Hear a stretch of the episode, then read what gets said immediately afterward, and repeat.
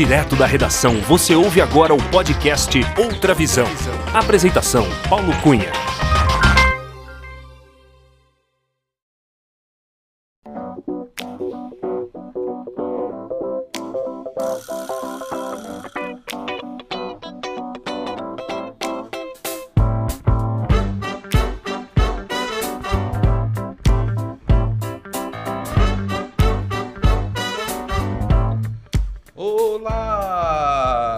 Seja muito bem-vinda, muito bem-vindo ao episódio 61 do podcast Outra Visão. Eu sou Paulo Cunha, o Paulão, e falo da redação da Outra Visão Comunicação em Belo Horizonte.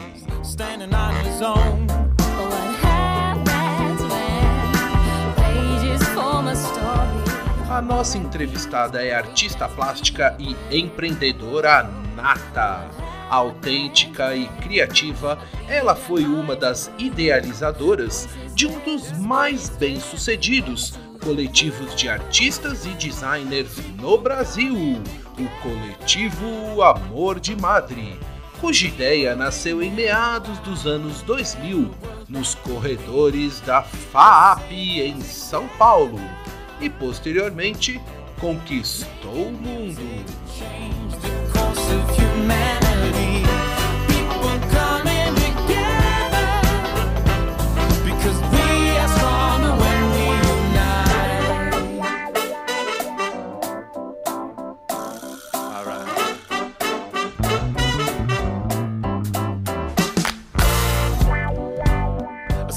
Durante a nossa conversa, ela contou em detalhes os bastidores de como nasceu o coletivo Amor de Madre, relembrou os projetos, viagens e exposições em Dubai, nos Emirados Árabes e em Pequim, na China.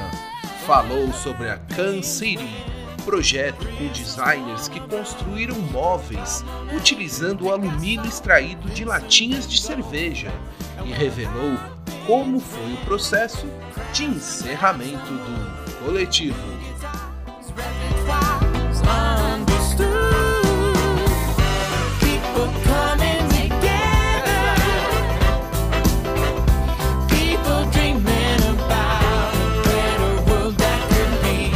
Sempre em busca da inovação, a nossa entrevistada levou sua experiência no mundo das artes plásticas e design para a biotecnologia. Nesta entrevista, ela falou sobre o seu atual momento em que lidera uma startup de biotecnologia, a Phone Life, que apresenta soluções simples e de baixo custo para despoluir as águas dos mares e rios. Ela também deu uma prévia sobre a parceria com a empresa Oca Biotecnologia, que cria bioembalagens que podem ir ao forno, ser descartadas nas composteiras e também são comestíveis. É incrível!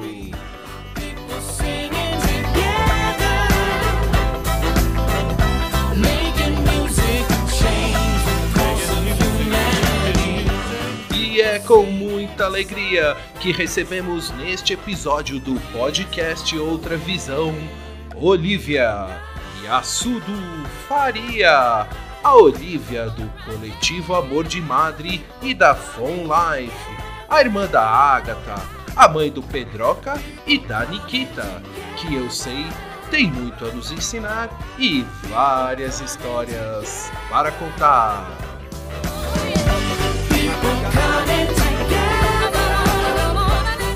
Acompanhe a entrevista.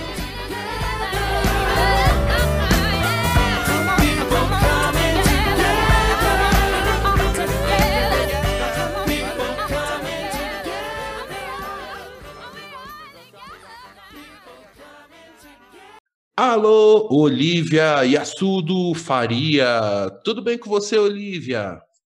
Tudo ótimo, lindão. Como você tá, Paulão querido? Muito bem, Olivia. Olivia, seja muito bem-vinda ao podcast Outra Visão. É com muita alegria que eu te recebo aqui para a gente bater um papo bem descontraído. É, muito obrigado por aceitar o convite e por prestigiar este podcast. Olivia, para começar a nossa conversa, eu gostaria de saber de qual cidade você está falando neste dia 20 de abril de 2021. Eu estou falando de São Paulo desde 20 de abril de 2020, na verdade, porque a gente não pode sair de casa. Nossa, é verdade. É ver... Já completando um ano aí de, de um pouquinho mais até de um ano aqui de pandemia, porque aqui em, Belo Horizonte desde o dia 18 de março. E aí para você foi a partir de, de abril de Eu acho que foi 24 de março, mas eu já estava em casa porque minha pequena tinha ficado doente. Mas é só uma brincadeira, porque eu estou falando de São Paulo, eu amo São Paulo, sou daqui, mas eu queria mesmo era estar viajando agora. É, então, mas vamos viajar aqui no podcast Outra Visão, que você vai relembrar algumas histórias das suas viagens pelo Brasil e pelo mundo, tá bom? Vamos sim, então. Olivia, eu quero também começar aqui nossa conversa, você compartilhando comigo aqui com nossos ouvintes a história sobre o nascimento do coletivo Amor de Madre, que eu sei que começou lá na FAAP, Faculdades é, Armando Álvares Penteado, onde você estudou, e de lá esse projeto do coletivo Amor de Madre foi para o mundo. Me conta um pouco sobre esse ponto de encontro aí que vocês criaram lá na FAAP, me conta que ano que foi isso, o que, que você pode relembrar para gente? Olha, não lembro muito bem o ano. Eu acho que foi 2006. É, realmente não tenho uma memória falha com calendário assim, mas na faculdade, é, entre meu grupo de amigos, estava eu, o Amauri, que é o amor da minha vida, meu irmão, e a Naná também, minha irmã. Eu falo que ela não era meu braço direito, era de esquerdo, pernas e braços.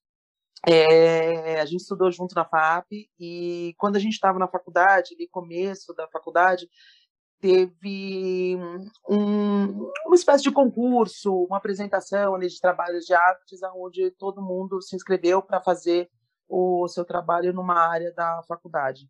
A gente estava começando e a gente queria participar também. O tema do daquele ano era como viver junto, numa discussão ali de bates e a gente ficou enlouquecido, porque a gente adorava falar sobre isso. Essa era uma questão muito da nossa vida, né? Sobre como viver junto, as nossas diferenças, as nossas similaridades, o que, que fazia a gente ficar próximo um do outro, essas questões de pertencimento, né? A gente sempre quer fazer parte. E a gente queria fazer parte daquele projeto também. E começamos a pensar como que a gente poderia participar, e uma das coisas que a gente levou em consideração foi encontrar um lugar que fosse pouco popular, para que a gente tivesse uma oportunidade de fato de ganhar esse espaço. E acabamos escolhendo uma área que ficava num corredor, e na época, quando a gente estava medindo, a Mauri já comentou que era do tamanho da sala dele. E daí que surgiu essa primeira ideia de levar a sala da casa dele para a faculdade.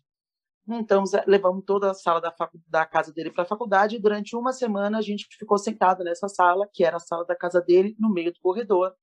E a nossa proposta ali era não propor nada. Então, a gente não via nem como a gente poderia propor alguma coisa. A gente tinha acabado de chegar, né? O que a gente queria realmente era oferecer ali um espaço de troca.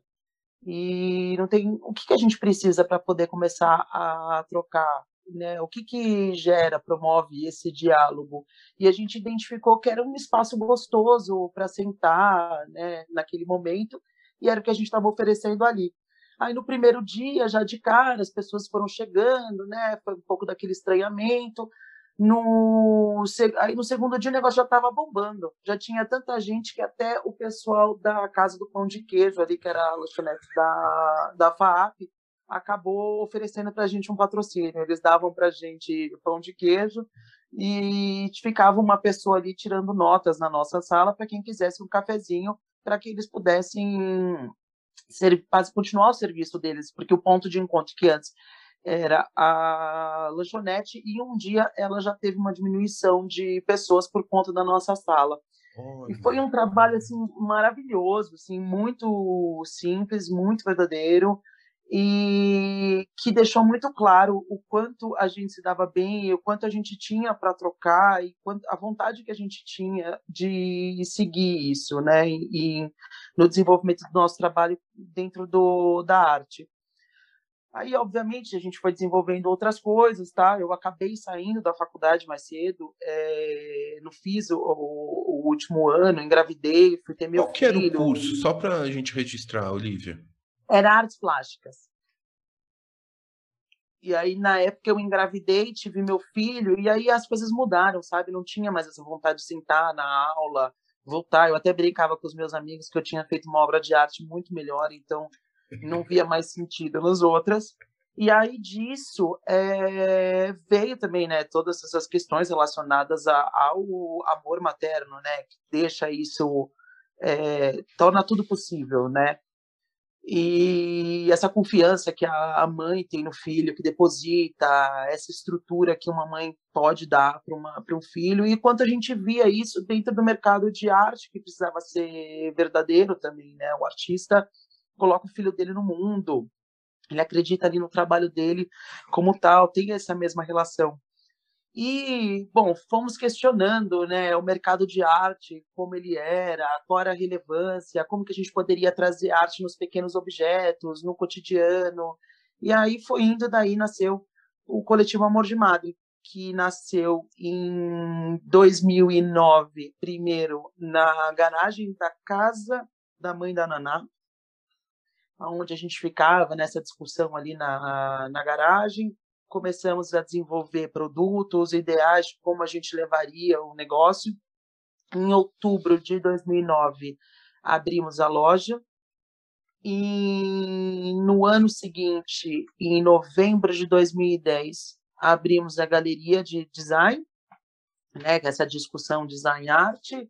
E no ano seguinte, a gente já entrou no, no mercado internacional participando de feiras de arte e design, que é aí que realmente deslanchou e a gente foi descobrindo os nossos interesses, né?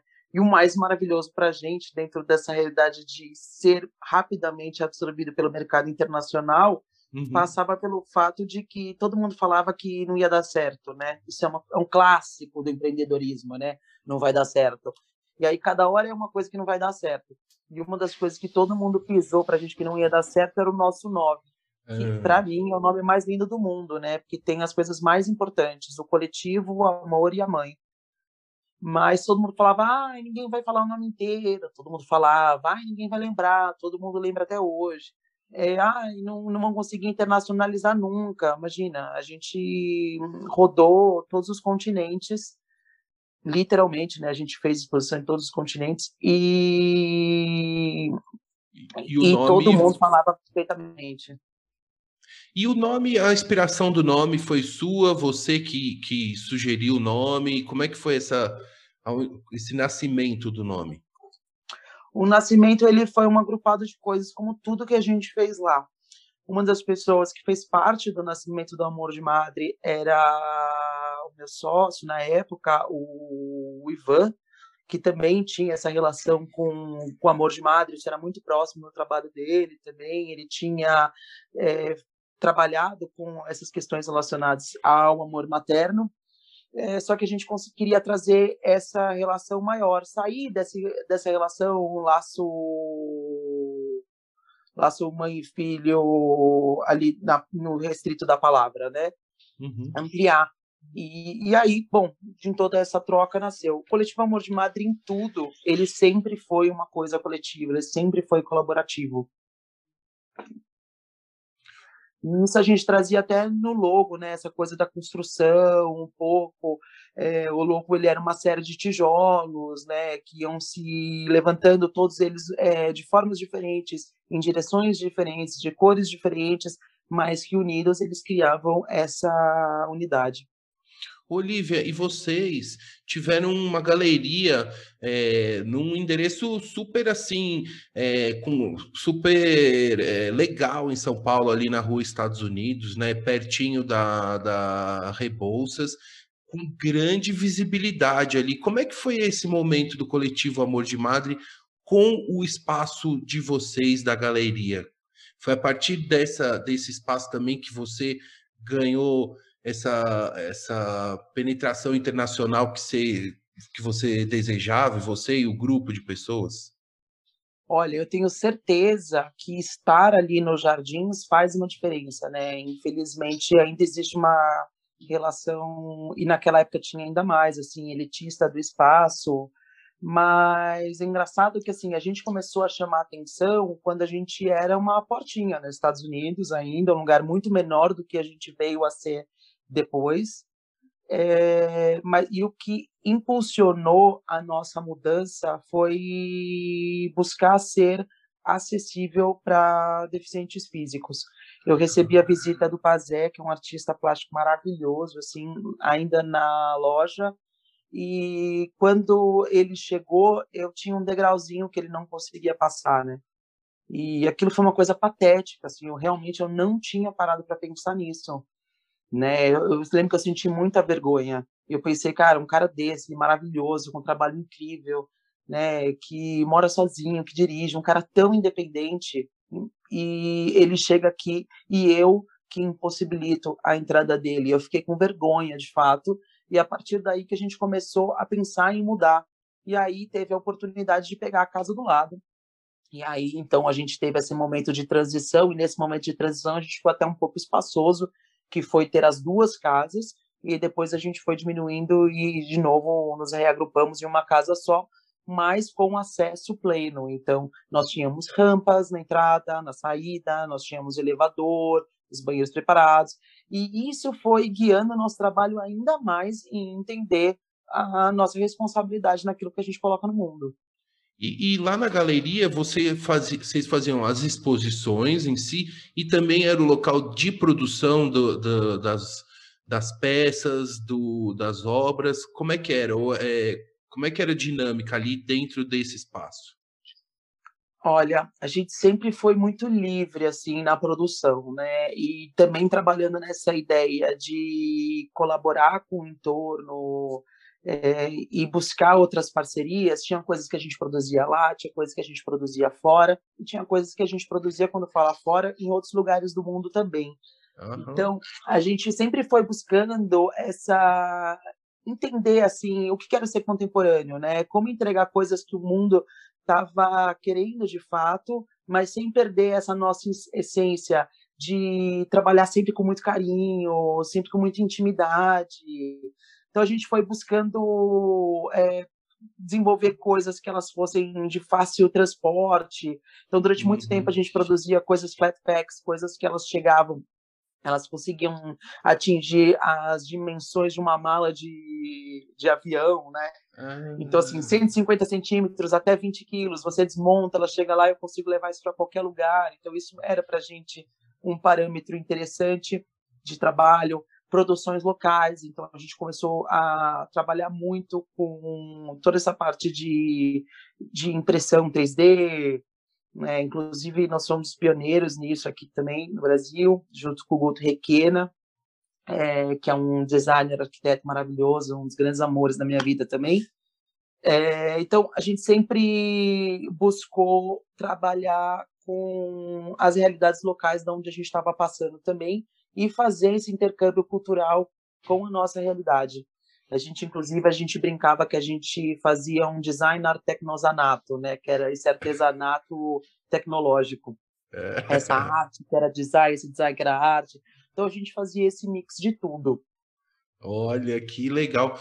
Olivia, e eu sei que você é, promoveu e conseguiu viabilizar exposições né, do coletivo Amor de Madre em vários países, como você mesmo adiantou aí que chegou para o mundo inteiro. Mas eu sei que tiveram passagens assim importantes, assim, por exemplo, lá nos Emirados Árabes, na China também. O que, que você podia contar para a gente sobre essas andanças aí pelo mundo com o coletivo Amor de Madre? Ah, a gente teve situações muito maravilhosas, assim, realmente que eu acho que muitas delas a gente sabia que era importante na hora que a gente estava vivendo, mas hoje em dia, pensando, é, eu vejo que ela que era, era importante mesmo, assim, pelo menos para mim. É, e para o mercado, que é um mercado pequeno, mas que tinha sua relevância, né? tem a sua relevância. É, o Dubai, obviamente, para mim é um lugar muito importante porque foi o primeiro lugar que abriu as portas para gente. E era um lugar que eu sonhava em ir trabalhar, porque eu sempre Ah. pensei, gente, esse pessoal lá no meio do deserto levantou tudo isso. Essa galera acredita, sabe, em inovação. Né? Então eu, eu tinha essa ideia de que Dubai ia me receber bem, né? E me recebeu maravilhosamente bem. A gente foi para Dubai durante seis anos consecutivos, representando o Brasil na área do design lá. A gente, inclusive, eu acho que a gente fez parte. Eu acredito que o coletivo Amor de Madeira fez parte da história do design de Dubai também porque nós tivemos presentes em todas as grandes ações que aconteceram de design na região Que durante legal. esse período, inclusive de, em Dubai, é, depois lançaram um bairro de design, um distrito de design, do qual nós fomos o representante da América Latina convidados para estarem presentes lá e mostrarem seu trabalho. Então, para a gente foi muito maravilhosa essa oportunidade e que abriu muitos outros caminhos para a gente, né? É, inclusive, nós chegamos a participar de um evento em, na China junto com o pessoal de Dubai, né? Nos relacionando com o governo de Dubai. Então, é um lugar para mim que fazia faz parte da minha história. Para mim era casa também. E, e lá em Assim, Dubai, não- só para entender, vocês é, participaram assim de eventos, de exposições, ou chegaram a também se estabelecer em uma galeria lá? Me explica como é que eram essas participações em- nos eventos lá, é, em, é, lá em Dubai. Eram em eventos específicos? Porque eu sei que até o, o, o Sheik, né, já viu obras do coletivo Amor de Madre, né? A sua irmã, que já participou aqui do podcast, já contou, Contou. Um, pouco, um pouco de umas histórias. Viu, pessoal? A Olivia, a irmã da Ágata, que já participou aqui do podcast e contou um pouquinho da- das, né, das passagens lá por Dubai. Mas me conta, como é que era essa, essa, essa presença de vocês lá em Dubai, assim, mais especificamente? Olha, eu acho que a gente sempre a, a gente era um time de carinho e amor, assim, a gente sempre foi uma turma muito disposta a fazer as coisas acontecer, muito agradecida com tudo que estava acontecendo e a gente colocou isso para as pessoas que receberam a gente. Então, quando a gente foi convidado pela primeira vez para Dubai, quem fez o convite foi o Cyril Zamit, que era o diretor da feira. Primeira coisa que aconteceu foi que eu desci a escada correndo e contei, gente, recebi um e-mail, a gente foi convidado. E todo mundo começou a sonhar com aquilo e fazer a mala. Na, e aí depois que eu me liguei, mas peraí, como que a gente vai todo mundo para lá? Não dá para pagar a passagem de todo mundo. E aí eu liguei pro cara da feira e falei, cara, então eu preciso falar com você. Olha, a gente aqui é meio familiar e todo mundo quer ir. Né? A gente precisa arranjar alguma coisa para fazer aí para que a gente possa ir todo mundo. E aí o cara deu risada, assim, ele falou, moça, né? Mas como assim, né? Aí eu falei, cara, eu falei, arranja alguma coisa para a gente fazer. A gente trabalha na cidade, a gente cria bancos, a gente melhora aí, a gente pode dar aula nas universidades. E no final ele falou, tá bom, vamos fazer isso aí, escreve o projeto. E a gente pegou e escreveu um projeto junto com uma com um instituto que tinha lá, esqueci o nome deles agora, maravilhosos, que eles faziam essa colocação do, das pessoas da faculdade, inserir em grandes empresas, e começamos a dialogar com eles, e no final o que aconteceu? A gente desenvolveu um projeto com alguns dos designers do coletivo, eram cinco designers, se não me engano, na época, que participaram, é, um deles, inclusive, o Hugo França, que é um dos designers mais importantes que a gente tem é, no país. E quando a gente foi para lá, então a gente fez uma ação unificando todas as universidades de design de Dubai, de Sharjah, e se eu não me engano, de uma de Abu Dhabi também. E, e nós tivemos, na época, mais de 400 alunos que se inscreveram, 60 que foram selecionados por nós e 16, se eu não me engano, que tiveram a oportunidade de trabalhar junto com os nossos designers para resolver um problema da cidade. E o problema da cidade que a gente escolheu foi o quê? Foi arranjar um lugar para sentar com sombra. que focasse nos funcionários da construção civil. Então, Dubai, né, um grande campo de construção civil ali, prédio subindo para tudo quanto é lado, e todo funcionário de construção civil em qualquer lugar do mundo é aquele cara que acorda muito cedo, na hora do almoço ele precisa dar uma descansada. E a gente não consegue descansar se a gente está embaixo do sol, porque isso também está minando a nossa energia. Então a gente, a gente criou esse projeto que chamava Sit and Shade, que era a criação de bancos para serem explorados pela cidade, né, serem espalhados ali pelas construções civis, feitas a partir de pallet, que era um material que se utilizava, tinha de sobra no país, né, até porque eles recebem muita coisa é, importada. Uhum. E aí criamos esse projeto e com isso começou uma relação com a gente, com o governo e com os institutos lá. E aí fomos criando outras oportunidades como essa. A gente teve o ano que a Agatha foi, inclusive, que foi o segundo ano, nós desenvolvemos um, um- uma participação na feira que era uma performance onde a gente começava com o stand vazio e terminava com ele cheio. E a única coisa que a gente tinha no stand para mostrar no começo era um lixo. Então a gente fez uma coleta dos lixos que tinham ali nos aterros sanitários de concreto, pedra, vergalhão, e a gente construiu uma sala de estar ao vivo ali na frente de todo mundo utilizando esse material, trazendo esse discurso de como tem coisas maravilhosas eh, na natureza que ela vai juntando todos os resíduos dela e depois de milhões, milhares de anos, ela transforma em pedras maravilhosas e nós, como seres humanos, em dois segundos transformamos essas mesmas pedras em lixo.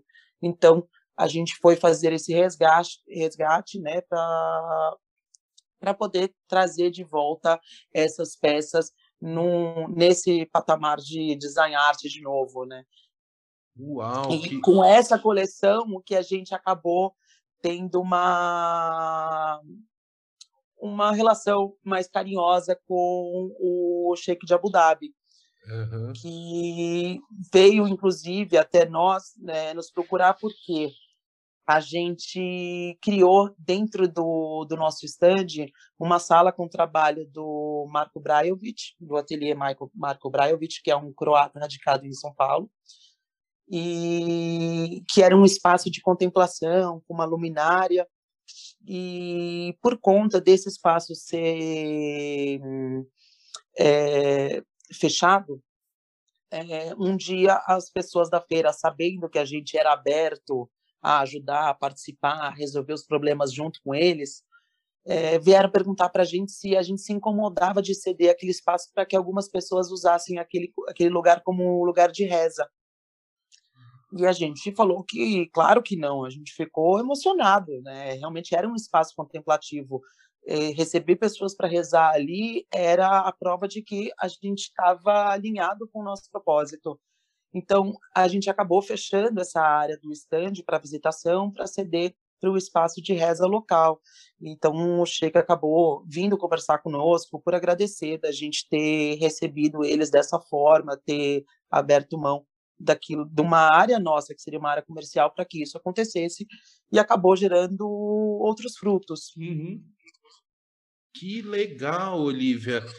Quer dizer, então a presença e a participação de vocês lá em Dubai foi para somar, né? Não foi só para chegar, expor e vir embora, não. Foi para somar, criar e, e fazer esse intercâmbio de ideias, de design. né? Nunca de- foi. Exatamente. Assim, o coletivo Amor de Madre eh, sempre veio para somar, sabe? A gente tinha conta, aluguel, IPTU como todo mundo e suas dificuldades de pagar as contas, claro. E em muitos aspectos eu acho que a gente até se perdia, assim, sabe? De ser artista demais nesse quesito de entender, né? Que a gente precisa pagar conta também. Mas eh, sempre foi para somar. A gente fazia questão de receber as pessoas na loja, no nosso stand, de ter essa troca, entendendo que a gente estava ali para educar também, né, e ser educado. Tanto que um dos, dos sonhos que a gente tem né, é retomar o Coletivo Amor de Madre como um instituto voltado para a educação através do design. Uau. Então me conta o seguinte, como está hoje é, o coletivo Amor de Madre? Eu sei que você já tinha me adiantado, né? Que foi concluiu esse ciclo, né? Dessa primeira fase. é, e como é que foi esse processo? Eu sei que teve uma exposição na China, né? Que que, que foi um marco né, de encerramento dessa primeira fase aí do coletivo Amor de Madre. O que, que você pode falar sobre como é que está hoje?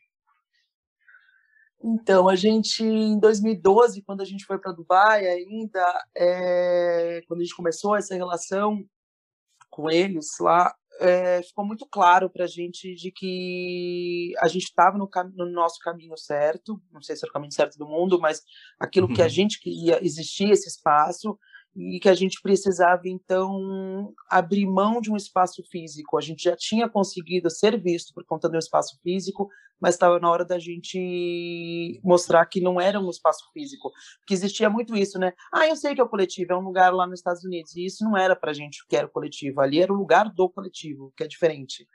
Então, a gente começou esse processo de desmame. E nós fizemos uma. Resolvemos, então, seguir para esse caminho de começar a fazer desenvolvimento de material, para resolver problemas relacionados ao meio ambiente, né? Sair desse lugar de ficar querendo salvar a Amazônia e não lavar a louça, né? Então a gente resolveu pegar isso na mão e assumir essa vontade nossa de começar a tirar lixo da rua, transformar isso em objetos de design, numa discussão educacional e que só um minutinho. Não, pode deixar dormir. Obrigada. Desculpa, amor. Sem Filhos. problema. Sem problema. É, e aí, em 2000 e... é, bom, sei lá, já me perdi. Em 2013, acho. É, 2013, a gente, então, é, fez uma exposição final, onde a gente lançou um projeto chamado Maré, onde nós iríamos sair à deriva. Nessa exposição foi uma performance onde é, marcava o último dia do coletivo Amor de Madre como espaço físico. Então, a nossa última exposição foi uma festa de encerramento do coletivo, onde as pessoas eram convidadas a não entrar. Quando você chegava na porta para você entrar, o coletivo estava inteiro cheio de lixo. Então, trazia essa representação de como o mar se encontra hoje, né? E, e fazia essa brincadeira do tipo, não, eu estou te convidando para você sair, não para você ficar aqui dentro. A gente precisa ir para o mundo e levar essas ideias que a gente tem para que a gente possa realmente melhorar, né? Que é o que a gente tem que buscar aqui com o ser humano, melhorar. E o coletivo Amor de Madre também né, tinha essa aspiração. E aí, no dia 26 de setembro, então, de 2013, a gente fechou a porta, mas, obviamente, a gente continuou seguindo com muitos projetos, inclusive em, um, em 13 meses, de 2013 para 2014, nós fizemos, eu acho que foram 13 exposições, sendo que Uau. 10 foram fora do país. Uau. Então, assim, é, a gente fechou a porta, só que não, sabe? Continuamos num ritmo muito frenético e acabamos recebendo um convite da, da Bea Lança, que era a diretora da, da Semana de Design de Pequim, para ser é, para apresentar a nossa história em Pequim. E a nossa história, para eles, passava por apresentar a cidade de São Paulo, né? Então, dentro dessa discussão de como é que a gente vai apresentar a cidade de São Paulo, como é que a gente vai se apresentar em Pequim, começamos então a discutir todos esses pontos de contato e de separação que a gente tinha com a cidade de Pequim. E a gente foi identificando assim que a maioria das pessoas elas falavam para a gente assim quando pra perguntar para as pessoas assim você sabe onde fica Pequim? Aí as pessoas falavam assim ah sei na China. E Beijing você sabe onde fica? E a pessoa ficava confusa. Então a gente fazia essas brincadeiras para entender como é que as pessoas viam Pequim aonde estava Pequim para elas. E a maioria das pessoas elas se apegavam em duas coisas, que era a distância geográfica e a dificuldade do idioma, né? Uhum. E o que e isso para a gente eram as coisas menos distantes que a gente tinha deles, porque eu tenho certeza que a gente não se comunica só por palavras. E isso sempre foi uma verdade, ainda mais para quem trabalha com arte e design, isso tem que ser uma verdade, né? E a gente também entendeu o quê? Que, que distância é essa? Eu estou em São Paulo, você está em BH, a gente está aqui falando agora com a mesma intimidade, graças a, a essa tecnologia. Então, Uhum. essa distância, ela hoje ela não é mais uma realidade. A distância que a gente vê é uma distância de intimidade que, às vezes, a gente perde com a pessoa que está do nosso lado. E a gente entendeu também nessa conversa que, que às vezes, você está sentado no ponto de ônibus e uma pessoa que você nunca viu na vida e talvez você nunca mais vá ver, ela te fala uma coisa e naquele momento aquilo te toca tão profundamente que para sempre vocês vão ter uma conexão. E era sobre isso que a gente queria conversar. Então, a gente soube o quê? Que a exposição em Pequim ia começar 365 dias depois que a gente fechou a porta no coletivo. Então, a gente resolveu fazer essa exposição falando sobre a abertura de uma janela do outro lado do mundo. E a gente acabou criando uma janela que era um pedaço de metal, um pedaço de vidro com um pedaço de madeira, com uma tecnologia instalada dentro, que quando você encostava, eh, ficava uma janela em Pequim, no meio da rua, num bairro de arte, que a gente foi escolhida para ficar lá para fazer a nossa exposição, e a outra ficava em São Paulo, dentro da galeria, dentro do coletivo. As pessoas foram convidadas em São Paulo para visitar a exposição, receberam o convite, só que quando chegavam lá, a gente não estava na galeria. Elas encontravam apenas um texto escrito: Ué, cadê o texto que estava aqui? Manda um WhatsApp para a gente que a gente te conta. E quando elas mandavam o WhatsApp, elas ficavam sabendo que, na verdade, não tinha ninguém para receber elas em São Paulo, porque a gente estava em Pequim. Elas estavam sendo recebidas por esse pedaço de vidro e de madeira. E elas eram convidadas a encostar. E quando elas encostavam, ela encostando, encostando, e aí, em um segundo, de repente, se no mesmo momento que você passasse por aquele centímetro, tivesse uma mão do outro lado do mundo, exatamente no mesmo ponto, você sentia um leve tremor muito delicado. E isso, para nós, é intimidade, isso é conexão. É uma coisa que você não explica, mas é de repente tem um momento que as duas pessoas se conectam e é nesse momento que você constrói uma ponte. E esse que era, isso para nós era o resumo do trabalho do coletivo Amor de Madre. É isso que a gente fazia. A gente sempre esteve criando pontes. E a gente trouxe isso nessa, nessa conexão. Ao lado dessa janela ficava uma instalação de uma sala, da mesma sala que a gente montou na FAAP, mas obviamente não com os móveis da casa do Amauri, mas móveis que foram coletados e construídos ao longo da, das ruas de Pequim, da região onde a gente estava instaurado. Por quê? Porque tinha que criar um diálogo com o espaço só que criar um diálogo com o espaço, não oferecendo mais do mesmo, mas oferecendo o que eles conhecem com um toque nosso. Né? E a gente ficava o dia inteiro sentado nessa sala e as pessoas iam se aproximando para conversar com a gente e a conversa ela acontecia por mímica, por desenho, às vezes por palavras também, mas obviamente palavras eram mais difíceis porque a maioria não falava inglês e nós não falávamos não falávamos mandarim.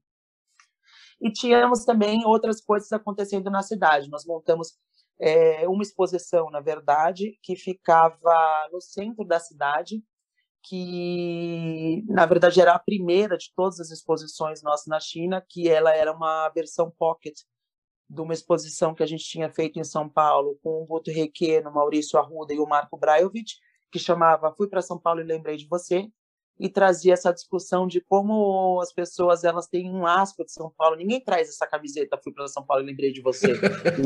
Se é isso, você vai falar que horror, porque estava trânsito, estava poluído, não é? É, é muito triste isso, mas porque as pessoas elas não estão acostumadas a ver a beleza na vida, né? Elas não estão acostumadas a realmente entrar nesse processo de deriva artística e se deixar penetrar e se deixar conhecer e mudar pelas realidades. Então a gente trouxe essa um pocket dessa exposição para o centro da cidade de Pequim e a partir disso você tinha dicas para ir encontrando a gente aonde a gente estava com a janela que te conectava a São Paulo, é, mas num bairro afastado. Na época, né, toda essa discussão dessa montagem dessa exposição, a Bea, na verdade, ela tinha co começado a história convidando a gente para dar uma palestra é, dentro do museu, num lugar mais hype, assim, onde todo mundo queria estar. E a gente falou para ela que, em vez da gente dar uma palestra de uma hora, a gente queria ficar uma semana falando. Em vez de ficar em cima do palco, a gente queria ficar na rua. E ela achou aquilo meio esquizofrênico. E a gente foi montando né, a história do que a gente queria, montar a sala, conversar com todo mundo, e ela resolveu desafiar a gente. Ela sentiu que a gente estava desafiando ela, olhou para nossa cara e falou: tá bom, vocês acham que vocês conseguem conversar com todo mundo no meio da rua? Então vou colocar vocês no meio da rua, mas numa rua lá longe. Olha. E a gente falou: perfeito, negócio fechado. E aí, na época, a gente foi procurar o Instagram e falamos para ele, cara, então, é, a gente está inserido nesse projeto tal para conversar com essa galera. Tem aqui um grupo, né, de é, um público de, de alguns milhões de pessoas. Aí colocaram a gente longe e a gente pensou o quê? Que a gente poderia usar a estrutura do Instagram, hashtags tal, para falar não só com as pessoas de Pequim, mas do mundo inteiro. E aí a gente criou um projeto chamado When Are You, com essa brincadeira, todo mundo ainda falava, olha, você escreveu a hashtag errada, é Where Are You? A gente falou, não, eu não quero saber aonde você está, eu quero saber o tempo que você está, porque eu posso estar em qualquer lugar do mundo e estar conectado com você, porque a gente está vivendo o mesmo tempo. E aí as pessoas eram convidadas a participar da exposição com a gente. Então você colocava, você mostrava assim, você comendo com a Clarinha em casa, e você colocava assim, hashtag when are you e o horário que você estava. E aí, junto com outro artista, que é o Henrique Stabile, a gente criou uma, uma brincadeira, né, que também era, era, era relacionada ao trabalho dele, de construção de visual, com fotografias, união de fotografias para criar eh, realidades utópicas, a gente começava a juntar as pessoas que estavam exatamente no mesmo tempo e criar uma nova realidade. Então a gente encontrava de repente você às 12h55 aqui em São Paulo, e às Uhum. 12h55 tinha um cara andando com o cachorro dele lá na China. Juntava e isso criava uma nova realidade e podia criar-se novas, novas amizades, né? E criava-se essas pontes. Então todos os trabalhos eles traziam sempre essa mesma leitura. E aí a gente foi num grupo de 14 pessoas para a China, aonde nasceram performances é, e tudo muito muito orgânico. A gente sempre foi muito ruim de registro, sabe? Nós não, não. Ah, o que vocês fizeram com isso? A gente fez um site maravilhoso, a gente tirou fotos maravilhosas, a gente fez exposições maravilhosas. É, obviamente, desenvolvemos essa tecnologia né, da D3, que é um, um estúdio aqui em São Paulo de tecnologia dos mais maravilhosos do mundo também. Mas o que te falo assim, o mais rico foi o quê? Foi a vivência, sem dúvida. Sem dúvida. Olivia, mas tem. É, e eu vou deixar aqui na descrição deste podcast, pessoal, os ouvintes, vários links aqui da Olivia que tem documentado em vários vídeos, inclusive essa ação na China, né, da janela. Tem alguns vídeos Tem. bem legais aí, né? Tem sim. pro- É que eu falo que a nossos- gente, a gente não, a gente, é que a gente tem muito mais. Vou te falar, eu tenho um acervo de fotos e eu realmente quero parar um, um momento na minha vida. e não vou deixar isso para muito, muito mais tarde, não. Eu, eu pretendo nos próximos dois anos conseguir eh, me organizar melhor para mim mesmo, assim, porque é, é um prazer tudo que a gente viveu. E quando foi, eu acho que em 2016, se eu não me engano, a SP Arte em São Paulo, a Feira de Arte de São Paulo, abriu uma área de design e convidou a gente para contar a história do coletivo Amor de Madre lá. Foi muito maravilhoso reviver cada uma das coisas que a gente tinha desenvolvido. E aí me deu mais vontade de ter essa coisa dos arquivos, sabe? De ir retomando tudo que a gente fez. Foram muitas coisas maravilhosas. A gente foi para a África do Sul, é, participar da da semana de design de lá também existe um existe um encontro anual né de design que é a cidade escolhida e no caso a cidade escolhida na época tinha sido a cidade do Cabo Uhum. e eles escolheram uma cida- uma uma galeria na Itália que é a galeria contemporânea mais famosa que é a Rossana Orlandi escolheram uma galeria em Nova York especializada em, em design modernista um museu um instituto e escolheram nós foi o máximo, assim, sabe? De cinco pessoas no mundo, escolheram a gente para definir quem eram os brasileiros que tinham que ser representados lá. Foi muito maravilhoso, muito maravilhoso ter essa oportunidade, sabe? Poder parar, olhar para a história do design brasileiro dentro daquilo que era o nosso diálogo, apresentar lá também. É, nossa, foram tantas coisas legais, exposições em museus pelo mundo todo. A gente fez exposição na Austrália, no Japão, nos Estados Unidos, no México. A gente foi embora. Uau, uau. Quer dizer, nasceu lá no, na- no ponto de encontro na FAP para o mundo, literalmente, né, Olivia? Olivia, Literalmente. E até hoje somos irmãos, assim, e a gente tem só essa vontade de se reagrupar e continuar eh, esse trabalho que a gente vinha fazendo junto. A gente sempre fala sobre isso. Olivia, agora eu quero saber o seguinte.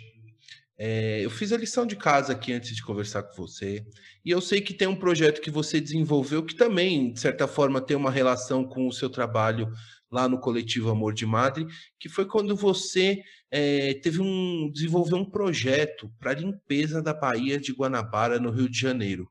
Você compartilhou comigo um pouco sobre esse projeto, falou que inclusive incluía um museu flutuante, é isso? É, me explica melhor sobre esse, esse projeto que, que tem relação com a limpeza da Baía de Guanabara, com o trabalho que você desenvolve hoje com a sua startup de biotecnologia, que aí quero que você entre em detalhe depois, mas me conta sobre essa ação aí de limpeza da Baía de Guanabara, o que, que aconteceu, é, enfim, como é que foi?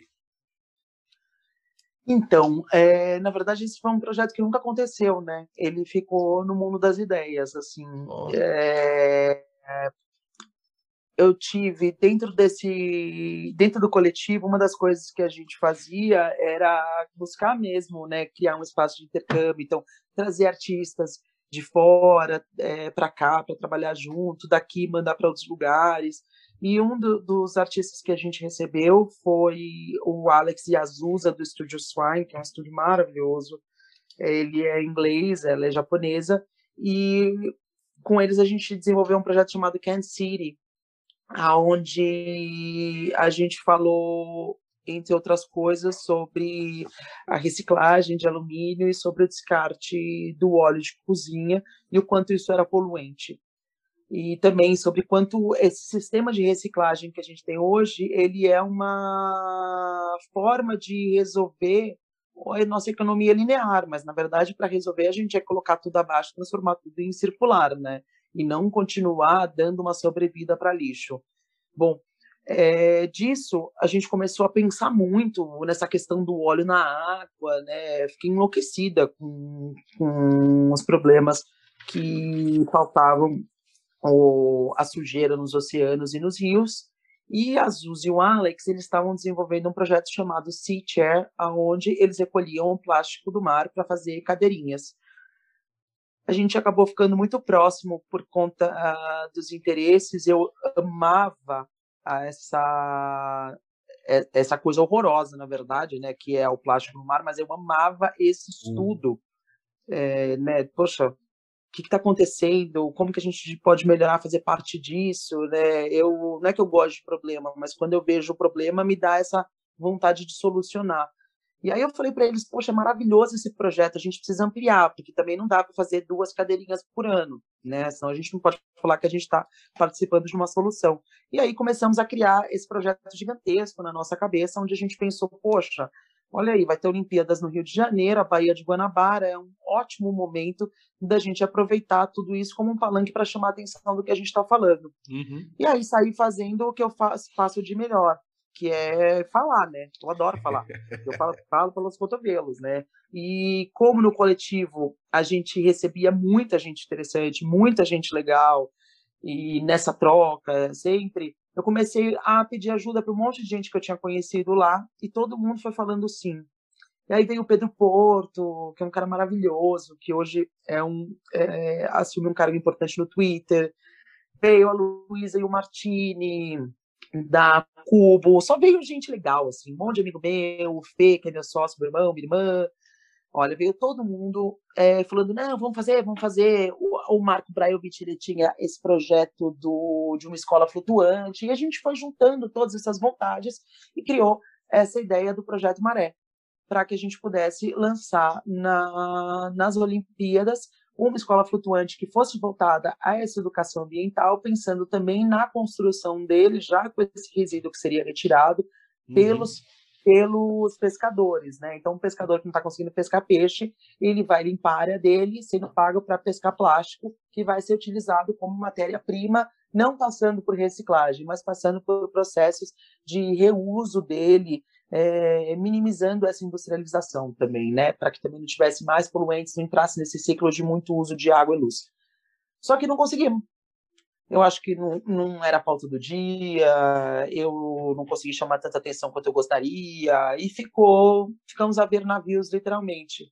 Veio as Olimpíadas, a Olimpíada passou e não conseguimos levantar o projeto. Fiquei frustrada pra caramba, mas é aquela coisa, né? A gente está acostumado a esconder o, as nossas falhas, né? Os nossos erros. A gente só fala daquilo que foi o sucesso, é só o que deu certo financeiramente, né? Mas eh, graças a Deus a gente não fez isso. A gente já tinha se exposto demais, então não dava para fingir que não deu certo. Todo mundo sabia que não deu certo. E por conta disso, eu comecei a receber um monte de ligação, mensagem, e-mail. E aí um dia um amigo super querido, o Hamilton entrou em contato com a gente, falou: "Cara, um amigo meu falou para entrar em contato com você, tal, conheço um químico lindo, maravilhoso, faz um projeto incrível, tal". Eu fui lá ver. Fiquei apaixonada pelo que ele fazia. E aí chamei o Fê, que é meu sócio, meu irmão, falei: "Fê, vem comigo, vamos ver essa história". E a gente foi Fê e o Lauro na época ele estava desenvolvendo esse projeto para absorver petróleo. Então, ele, muitos anos antes, em 2002, ele tinha visto, visto o desastre da Prestige Oil Uhum. e ele resolveu que ele não queria nunca mais ver nada tão ruim na vida, tão triste, e ele resolveu dedicar a vida dele a garantir que isso nunca mais acontecesse. E ele passa, então, a desenvolver essa fórmula, que é uma fórmula que, entre outras coisas, ela absorve e biodegrada o petróleo e transforma isso em fertilizante passamos a trabalhar junto com ele, e aí daí nasceu a Fon Life, que é a minha startup de biotecnologia, que desenvolve fórmulas que possam resolver os problemas relacionados ao petróleo e as soluções relacionadas ao petróleo também, né? Porque o petróleo ele é uma das grandes fontes de, de matéria-prima para tudo que a gente vê hoje na nossa vida, da fralda ao shampoo, ao asfalto, tudo, né? Plástico, a gente está aqui, todo mundo em casa pedindo comida no delivery, ele vem naquele no saquinho, vem na embalagem de isopor. Então a gente começou a pensar em soluções para toda essa cadeia e acabei me descobrindo na biotecnologia, né? Eu demorei alguns anos na biotecnologia para descobrir que eu trabalhava com biotecnologia, na verdade, porque como eu tinha vindo da arte e me metido no design, eu ainda não tinha entendido, era uma seara nova para mim. E aí a gente foi, começou a mostrar nosso trabalho, e a primeira coisa que a gente. O primeiro lugar que abriu as portas para a gente mostrar nosso trabalho, mais uma vez, foi o Oriente Médio. E a gente começou a mostrar nosso trabalho através de uma feira de arte em Dubai. E, então, todo mundo lá mostrando cadeira, quadro, vaso, aquela, né, pinturas, Uhum. esculturas, e a gente ali mostrando uma espuma que absorvia petróleo meio meio deslocado, obviamente, né? Mas a gente criou uma instalação artística junto com o Marco Braiovic, o ateliê dele, toda a equipe dele maravilhosa, para contar toda essa narrativa. E a ideia era, poxa, a gente está aqui com esse negócio maravilhoso na mão, o mundo precisa saber. Para quem que a gente vai contar? Não sei. Ah, vamos contar para quem a gente conhece e gosta da gente. Quem que a gente conhece e gosta da gente? Pô, o pessoal de Dubai. Nossa, e aquele pessoal, o pessoal ainda está relacionado a gente de petróleo. Ah, eles vão saber para onde mandar a gente. E aí fomos. E aí, mais uma vez, estávamos lá em Dubai sendo recebidos para mostrar a nossa novidade. E disso, a gente acabou recebendo um convite para ir para Abu Dhabi mostrar nosso trabalho na maior feira de óleo e gás do mundo.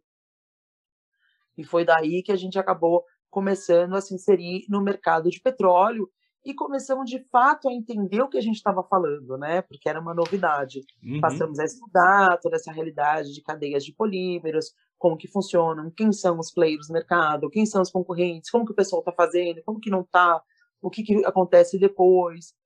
E aí, altos e baixos, muita gente legal, muitos obstáculos.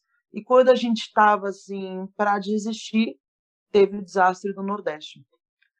Sim, 2019, e aí a né? gente isso em 2019 e a gente e um monte de gente começou a ligar para a gente, como vocês não estão lá, como vocês não estão lá? E a gente não estava lá porque a gente não tinha conseguido financiamento, a gente não tinha conseguido é, todos os protocolos do IBAMA. Infelizmente, o Brasil historicamente é um país que ele vende dificuldade, ele cria dificuldades para vender facilidades, né? Uhum. Então, para uma microempresa, para uma startup, é muito difícil. Você não tem caixa para você bancar um consultor para te ajudar a entender o que você precisa. Então, você fica patinando. E isso aconteceu muito com a gente. E, obviamente, o mercado internacional estava ávido por aquilo que a gente estava oferecendo, só que a gente tem a Petrobras aqui. O pessoal falava para a gente, pô, mas a Petrobras não recebeu vocês? E aí você ficava meio naquele lugar, assim, né? Que a gente sabe dos nossos problemas. Então, é, a gente estava quase desistindo. Qu- Quando aconteceu isso, a gente falou, cara, a gente não pode desistir, porque a gente não está fazendo isso pela grana, a gente está fazendo isso porque a gente acredita nessa parada. E a gente precisa fazer isso acontecer, até pelo Lauro. A gente tinha assumido um compromisso, sabe? Eu olhei na cara dessa pessoa e falei para ele que ele era um gênio e o mundo precisava saber. E que eu ia mostrar isso para o mundo. E aí a gente pegou, comprou uma passagem de avião. Na época eu estava amamentando, então foi só o meu sócio, que também deixou uma filha pequena aqui. E foi para Ilha de Boipeba, que era uma região que a gente tinha amigos. E a gente se ofereceu para ir lá ajudar. Enfiamos 30 quilos de material nas costas e fomos e começamos a criar, usar essa rede, né, Facebook, Instagram, tudo isso, para poder se comunicar com as pessoas que estavam participando desse desastre. E, obviamente, quando ele chegou lá, né, o negócio super funcionando, dando certo, aquela emoção, né, a flor da pele, né, porque vir uma onda com uma placa de petróleo cair em cima de você não é uma coisa fácil. Nossa. E, mas, obviamente, em certo momento, um cara olhou para a cara dele e falou: Você tá louco? Vocês não têm certificação para estar aqui, entendeu? Vocês não podem estar fazendo isso, Hum. né? E aí ele falou: Você pode ir preso. Aí na época ele ainda me ligou e falou: A gente está disposto a ir preso, né? A gente tem que pensar sobre isso, né? Aí teve até advogados que falaram: Não, a gente está aqui com vocês, se vocês forem, tá? E aí, só que o que aconteceu? Então ele pegou e começou a criar outros protocolos. Então você imagina que, por exemplo, é, um desastre ambiental, ele vai criando milhares de outros desastres. Então o pessoal da limpeza usa bota, usa máscara. A gente está vendo isso, está todo mundo usando máscara e agora está lá cheio de máscara nos rios, cheio de máscara nas ruas, né? Então, Exato. essa é a mesma realidade numa, num desastre de petróleo. Todos esses EPIs vão sendo, esses EPIs vão sendo contaminados, eles vão sendo descartados, e aí vira um outro desastre, e ainda tem um outro problema que é, você está numa ilha, você não está aqui em São Paulo que você desce e compra material. Você está num lugar onde você não tem acesso a essas coisas. Então, se você descartar, você vai ficar sem. E aí ele criou um protocolo lá de limpeza dos equipamentos de proteção individual com o nosso material para que isso pudesse ser sempre reutilizado sem trazer a toxicidade. Então a gente foi criando esses protocolos de suporte até que em certo momento o, um cara, né, é, oficial virou para o meu sócio e falou, olha, é, acompanha a gente aonde a gente não conseguir limpar, você limpa. E se você conseguir tirar das pedras, você me chama para eu ver. E daí ele começou a dar show, sabe? Jogava na pedra, saía todo o material. E foi lindo. A gente conseguiu recuperar o, muita, muito do material que estava ali na ilha. O, o FON, ele trabalha com micro-organismos que vão absorvendo a, o, fertiliz... o, o O petróleo Uhum. inocula ele e depois transforma ele em fertilizante. E, e é tipo uma, uma esponja orgânica? O que que, o que, que como é que É, é ele é o- uma espuma. Ele, É uma nas- espuma. ele é uma resina líquida que, uma vez expandida, ele ganha um formato como um isopor e a gente floca ele em várias gramaturas. Quanto mais fino, mais ele absorve, porque ele tem mais áreas de contato. Olivia, e o, o, o nome Phone Life, que que, qual que é o significado do, do nome? Me explica.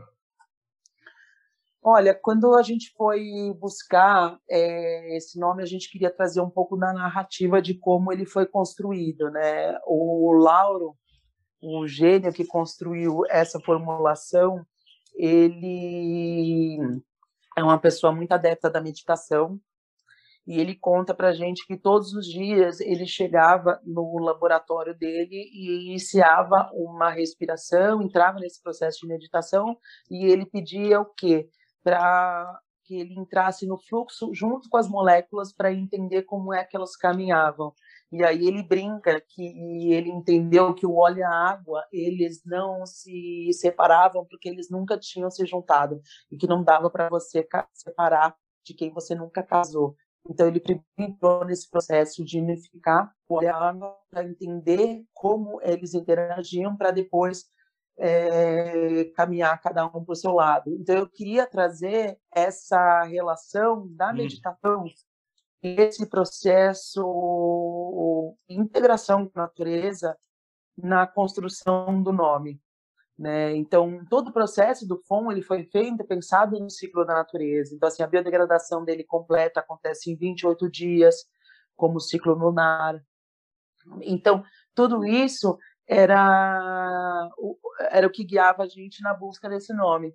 Eu sou uma pessoa que estudei etimologia através do meu pai desde pequena, e sempre trazia tudo que você perguntava, ele falava assim: vamos buscar a etimologia, É, é. né? Lia dicionário com ele. E aí, nessa busca de dicionário, eu descobri que espuma, que em inglês é foam, na hora que você vai buscar no dicionário, ele é escrito com O-H-M, como on.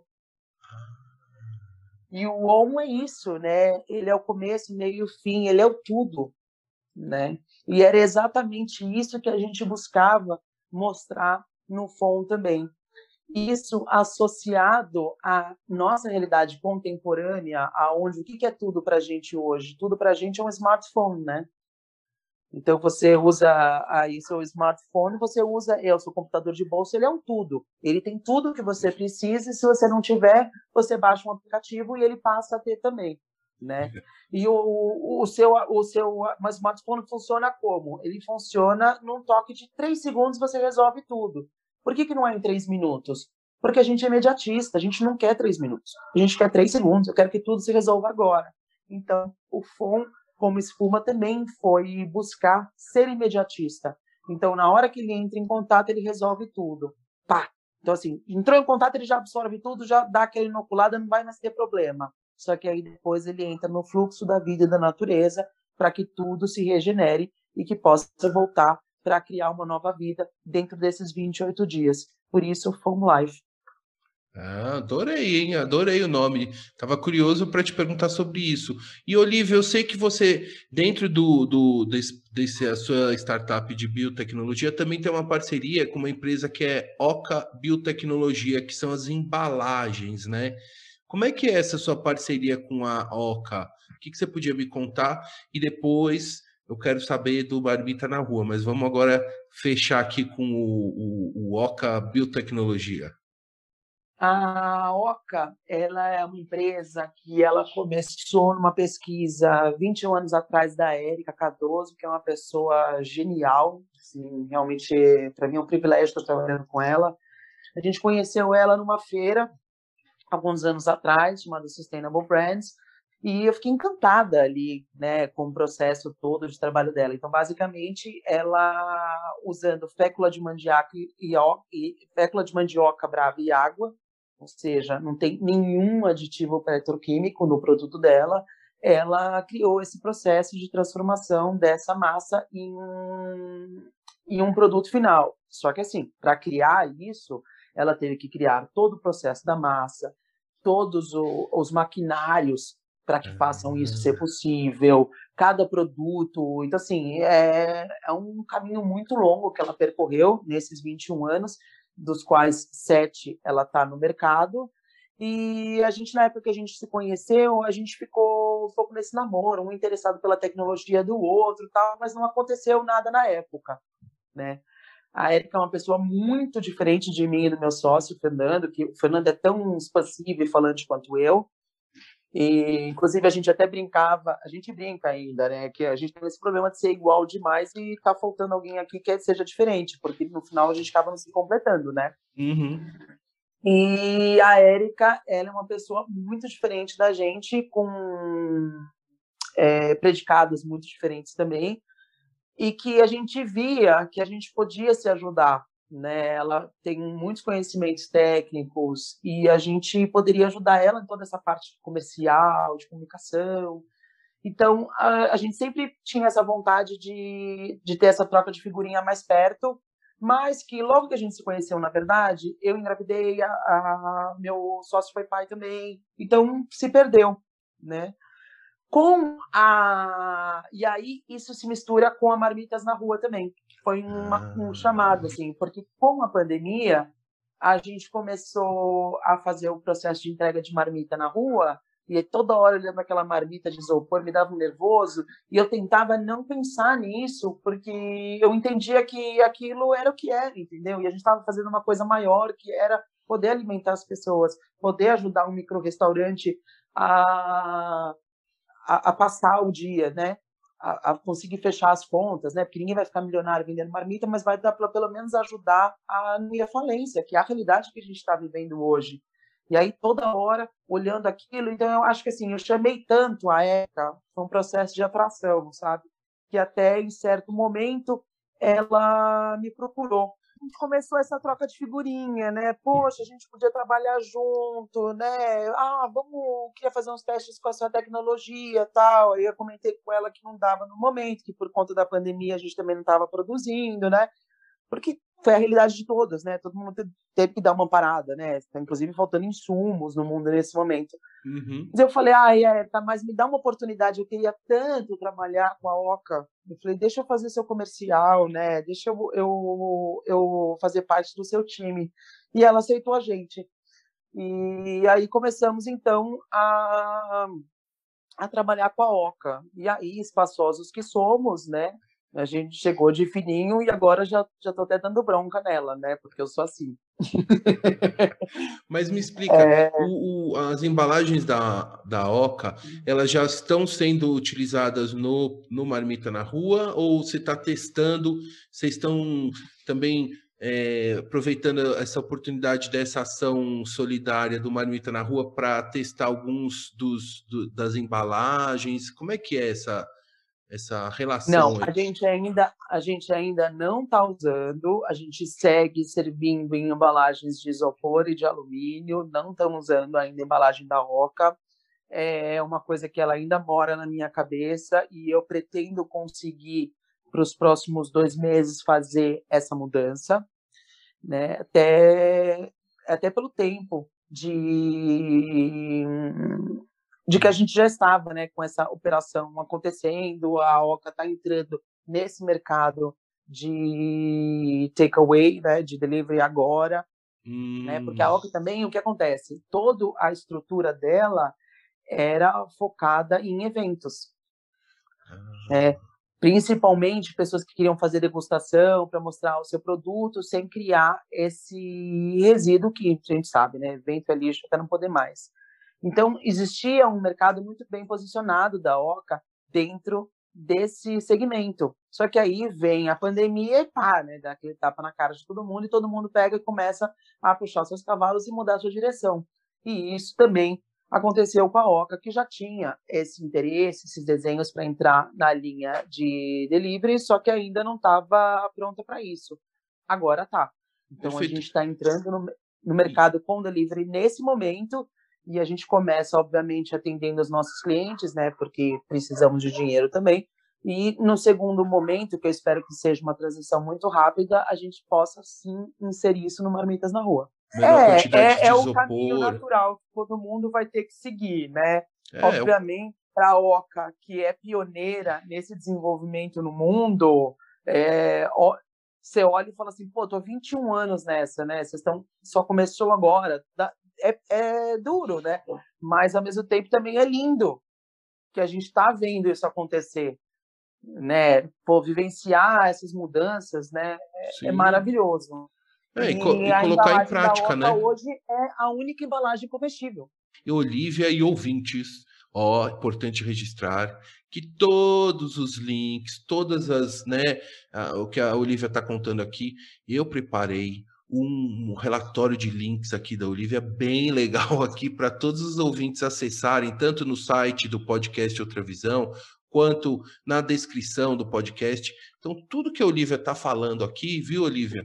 O, o ouvinte pode já acessar lá e clicar, porque vai ter o site da, da Oca é, Biotecnologia, da FON, ou as coisas do coletivo Amor de Madre, tem muito material. Você produziu muita coisa. E agora, Olivia, eu queria ir caminhando para o nosso final, que assim, a conversa está uma delícia, está muito boa. Querendo que você contasse e reforçasse a mensagem aqui do projeto Marmita na Rua, que é um projeto encabeçado pela Agatha, sua irmã, que contou aqui no ano passado, no episódio 29 aqui do podcast Outra Visão, como nasceu o projeto e como que ela colocou em prática, né? Segundo ela, começou a ligar para um monte de gente, ela incomodada com a situação, né, de ver muita gente já passando fome, muitos amigos, donos de pequenos restaurantes, tudo é, precisando movimentar a cozinha, enfim, ter esse fluxo de caixa, esse fluxo de trabalho, e uma coisa é, vai gerando outra, né?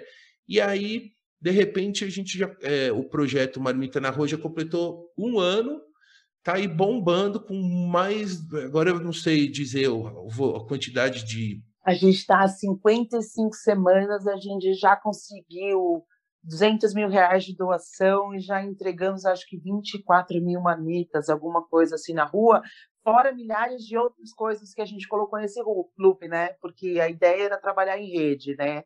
Na verdade, não era a ideia inicial. A ideia inicial era: minha irmã acordou um dia e falou, gente, a gente precisa ajudar.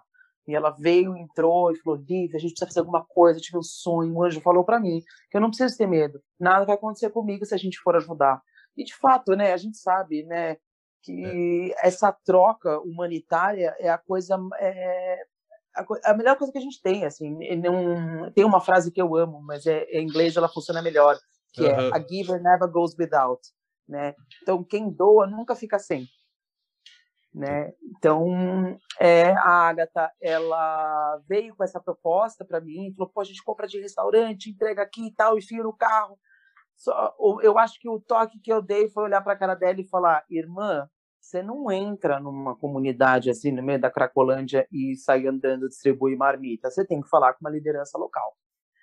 E aí que ela, em um dia, ela arranjou esse pessoal da Instituto Sonho, que trabalha junto com o Extreme Impact, que é uma outra ONG também, que estava entregando, tinha começado um dia antes da gente. E aí a gente se juntou, começou a entregar com eles, depois a gente se juntou com um outro amigo meu no Capão Redondo, começamos a entregar com eles, e aí foi indo.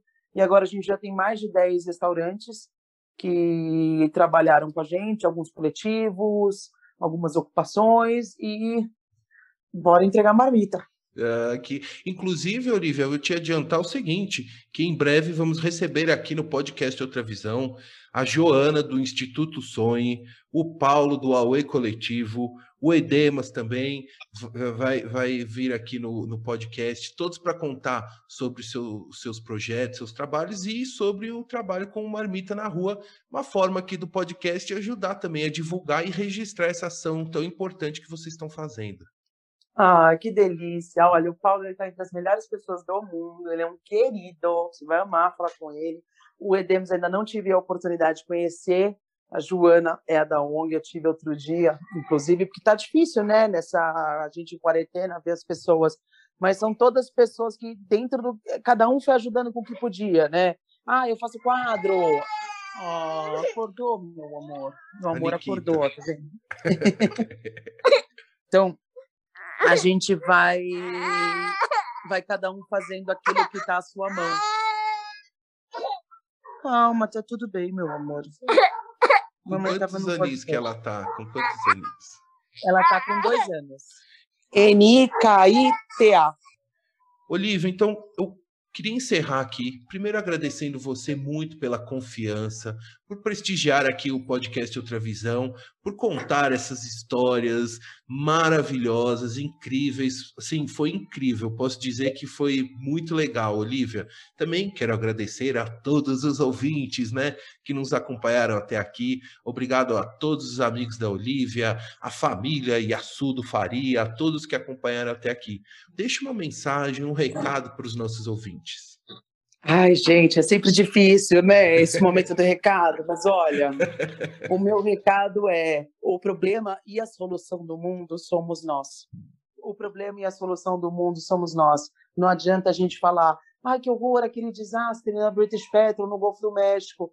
Deixa eu te contar, querida, você é um desastre diário na sua casa. Né? Ai, eu não consigo resolver o problema do mundo. Ninguém precisa resolver o problema do mundo. Você pode resolver o do seu e da pessoa que está do lado e já é muito. E isso já é incrível. E com a marmita a gente tem visto uma coisa muito maravilhosa, que a gente tem recebido doações de todos os valores. E às vezes eu recebo doações de dois reais. E é muito maravilhosa essa doação de dois reais, porque eu sei que é uma pessoa que ela sabe que o que ela tem para fazer faz diferença sim. Não, ela não fica naquele lugar, putz, eu não consigo nem comprar uma marmita inteira, então nem vou dar porque eu não posso ajudar. Todo mundo pode. Todo mundo pode sim resolver o problema do mundo. Exatamente. Então, com uma mensagem bacana da Olivia, finalizamos mais esse episódio do podcast Outra Visão. Um beijão para você, Olivia, pro Pedroca, pra Nikita e para toda a sua família, tá bom? Um beijo. Pra sua Tchau. também, então. Um beijo. Tchau.